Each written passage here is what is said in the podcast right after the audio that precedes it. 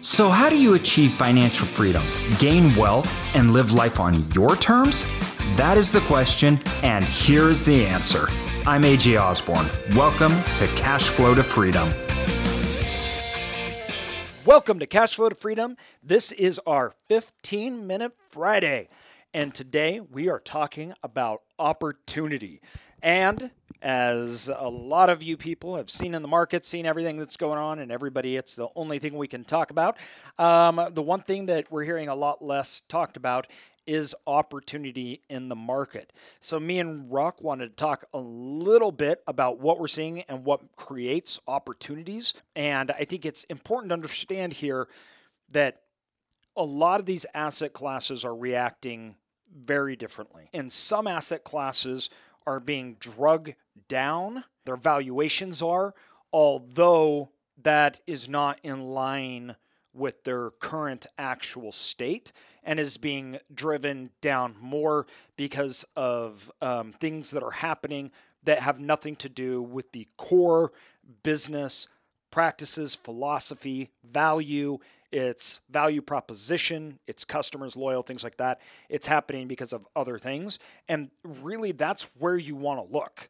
You're trying to look at at things when it, people are pulling their money out, so valuations are dropping, stock market, real estate, but yet the underlying uh, really core competencies of those businesses are not only still intact, they haven't changed at all. So the valuation has nothing to do with the underlying performance of the business. Although, yes, demand may come and sway a little here and there, but it's not like the business is going under or its underlying uh, business practices have changed. Right. Um, but its valuation is acting as if it is. Yeah, yeah. I think a lot of these uh, industries that are getting affected by government mandates and just the world response are going to be one. Well, they're already getting destroyed.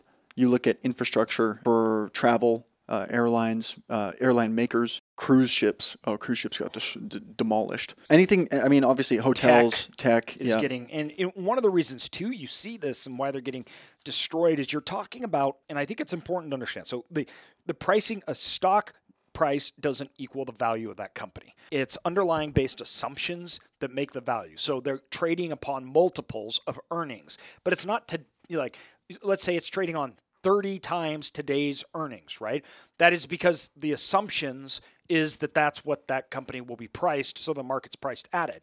When those earnings change or the future of what they think is going to change, how many times that revenue will change? Well, that it's just like leverage, right?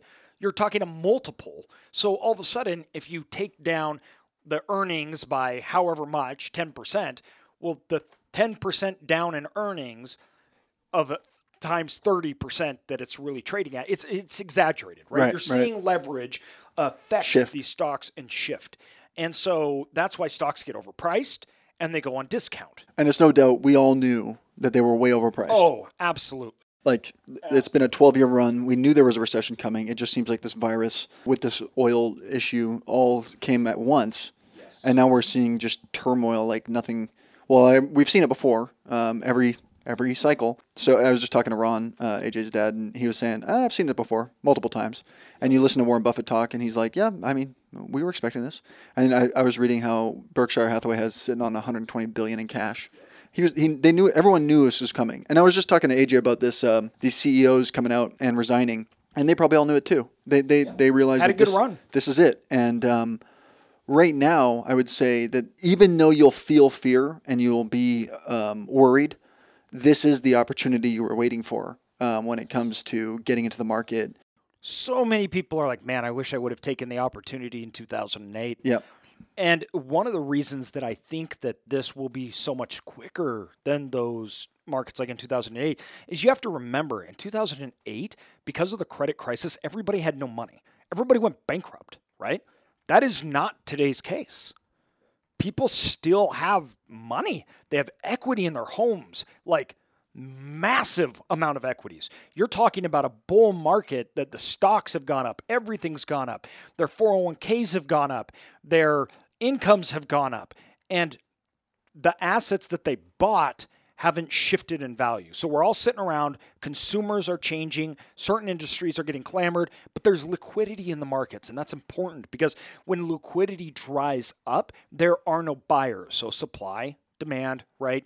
Uh, if you have no buyers in the market because there's no liquidity, things crash. But because of the liquidity that's going on right now, as things are crashing, people can take advantage of the opportunity, buy it up. That creates a floor, a stabilizing effect. And That's- it's going to hit. And it's going to hit. It's coming. And you see the federal government steps into assets that maybe we can't and starts buying up bonds, things like that. All they're trying to do is stabilize and create a floor for those assets to drop Right. and hit.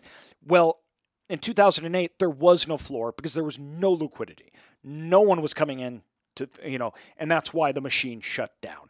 I, I just don't see that right now. And I know a lot of people are listening and they have liquidity. They may be scared, but they have money. They have some investment, right? They have a track record now of five, six years of getting, uh, uh, making money and their house having equity, and they may be in a position to take out a loan to do investments. And so now it can be an opportunity that was unlike 2008 because everybody wished they could have, but they didn't have it and they couldn't have. Now they actually do. Yeah, and I I guess since this is 50 Minute Friday, AJ, if you are looking for stuff to watch, what are like the top five? Let's go specific, and Yeah. then we'll look. Well, and then we'll go into industries. What are the top five stocks? And he's pulling up his phone right now. Yeah, that yeah. you would look at, and maybe I could start with the, some of mine because I've I've been following it. I, I would go with Microsoft. Yep, I I was noticed. about to say Microsoft. Okay, Microsoft. because I've been noticing a lot of things. Well, one, their infrastructure, they're embedded everywhere. They're not going anywhere. Um, and that's kind of my philosophy when it comes to investing because I'm I'm more real estate, more business. But if I'm looking at let's say two, I'm looking at Microsoft and Boeing. And the main reason with Boeing is they have military contracts. They do much more outside of planes and, and airlines. So they're not going anywhere. And I, I'm confident in those two. What about you? And, you know, I'll take the other approach where I'll do technology and real estate. Obviously, I'm big into storage. One of the reasons that I think this will actually help the storage future market out is because so, storage is affected so much on supply and demand, and building is really, you know, the worst thing for storage is storage. And so when those markets get oversaturated by building, but because of what's happening now, a lot of the buildings getting pulled back, capital isn't flowing into development, and so you're seeing that get contracted, and that means there will be more supply than. Or there will be more demand than there will be supply in the coming three years, which will be good, obviously, because they'll be able to get rent, uh, rate increases and they'll be able to be more aggressive. And also, the capital traction, because banks don't want to invest in speculation, will also open up to acquisition targets for them to consume. So I think that things like that are really good markets. I also like brands like Marriott. The reason being is Marriott's not actually holding a lot of the debt, right? So they are a franchise. And so they have the brand, which they're getting paid regardless of. So you have high cash flowing businesses that have lots of time, low debt. I mean, you're dealing with like public storage, which has no debt, great margins, and the underlying fundamentals of the business hasn't changed. I, yeah, I, I- may not go to a hotel right now, but in six months, when I have to travel, everything like that, I'm still going to a Mar- Marriott. I'm not going to Bob's Hotel. So the brand isn't tarnished. I, I still believe in the business. Technology, Apple, Facebook. If anything, Facebook has gone up. More people are utilizing Facebook than they ever have, which you should get off it. And uh, then they're buying more online. And because today, economic crisis doesn't mean I'm not getting the next iPhone next year. Like I will, you know, beat everyone in line and I'm still going to buy the next iPhone. They have huge cash reserves, both Apple and Facebook. Their business model hasn't changed, isn't going anywhere. They could last, you know, the next 10 downturns combined just on their cash reserves. So they're very healthy. It's a, it's a very good company and its underlying, first of all, business model distribution and their moats are huge. You can't compete with Facebook because it already has the users, right? You can't compete with Apple because its customers are already loyal and it has intellectual property. Large moats, well capitalized, consumers that love their product still use their products. And although there might be a tightening that will that will pass and it, it will blow over and people will use it. Plus, most of the stocks that I just mentioned play a wonderful pay a wonderful dividend, which is another thing that I look at because I'm always looking at generating cash flow that can be reallocated that principle in the, those those stocks right now, if that would have been implemented over the last 10 years, your performance would have been incredible. And so I look for those kind of things. And that's not not just in stocks. When you're looking at that, I'm looking at that in businesses. We're looking at that in how you can produce, whether it's online businesses, staples, things that people will always need today, tomorrow, that have good margins that we can repeat, build brands out of. I look at that projects that I'm investing in, companies that I'm buying, the market that they're in, they're stable, good cash flows, high margins, good brand that aren't going away anywhere, but because of certain time in the market, like right now, the perceived value is for some reason lower than it actually is, and you get to take advantage of the difference. Yeah, and I would say the same thing with like Nike. Nike's Yes. closing all their stores and they're getting pinched from both sides. One is the consumer side, and two is actually the production side. China's back to work, but their pr- pr- production capacity is way lower. So you look at them, I know they've dropped, I think it was like 35, 40% in the past, what, month? And they're not going anywhere either. They're embedded. It would take a lot for them to go somewhere. I'd stay away from things like Tesla because of two reasons. First of all, their revenues are unknown, their profit, their profit margin, because they're, you know, that's always touch and go. But more importantly, the effects of low gasoline and the gas crisis that we're having, that doesn't help them. So one of the best things, which I think Tesla's products aren't incredible.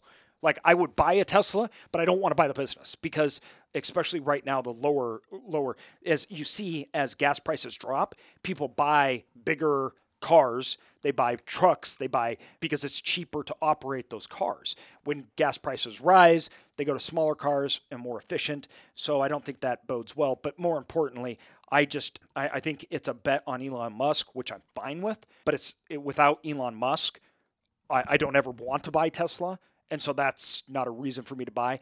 But if you're looking at companies, that's what you're looking for: economic benefit. They're profitable. They have a track history, right? I don't care who's running Apple.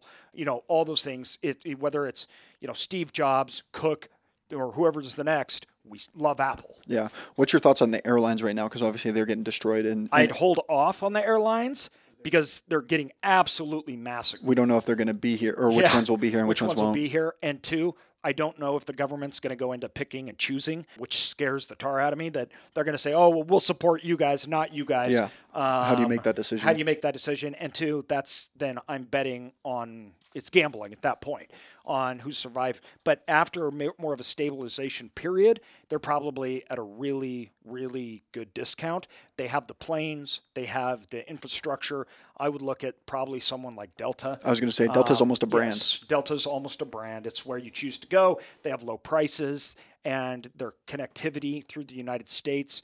That's who I'd be looking at. Um, if you're looking at buying houses, once again, this can be a great opportunity when you're looking at rent multiples. If you have um, banks get scared, they may not be lending to development or new house builds, which may equal to more renters.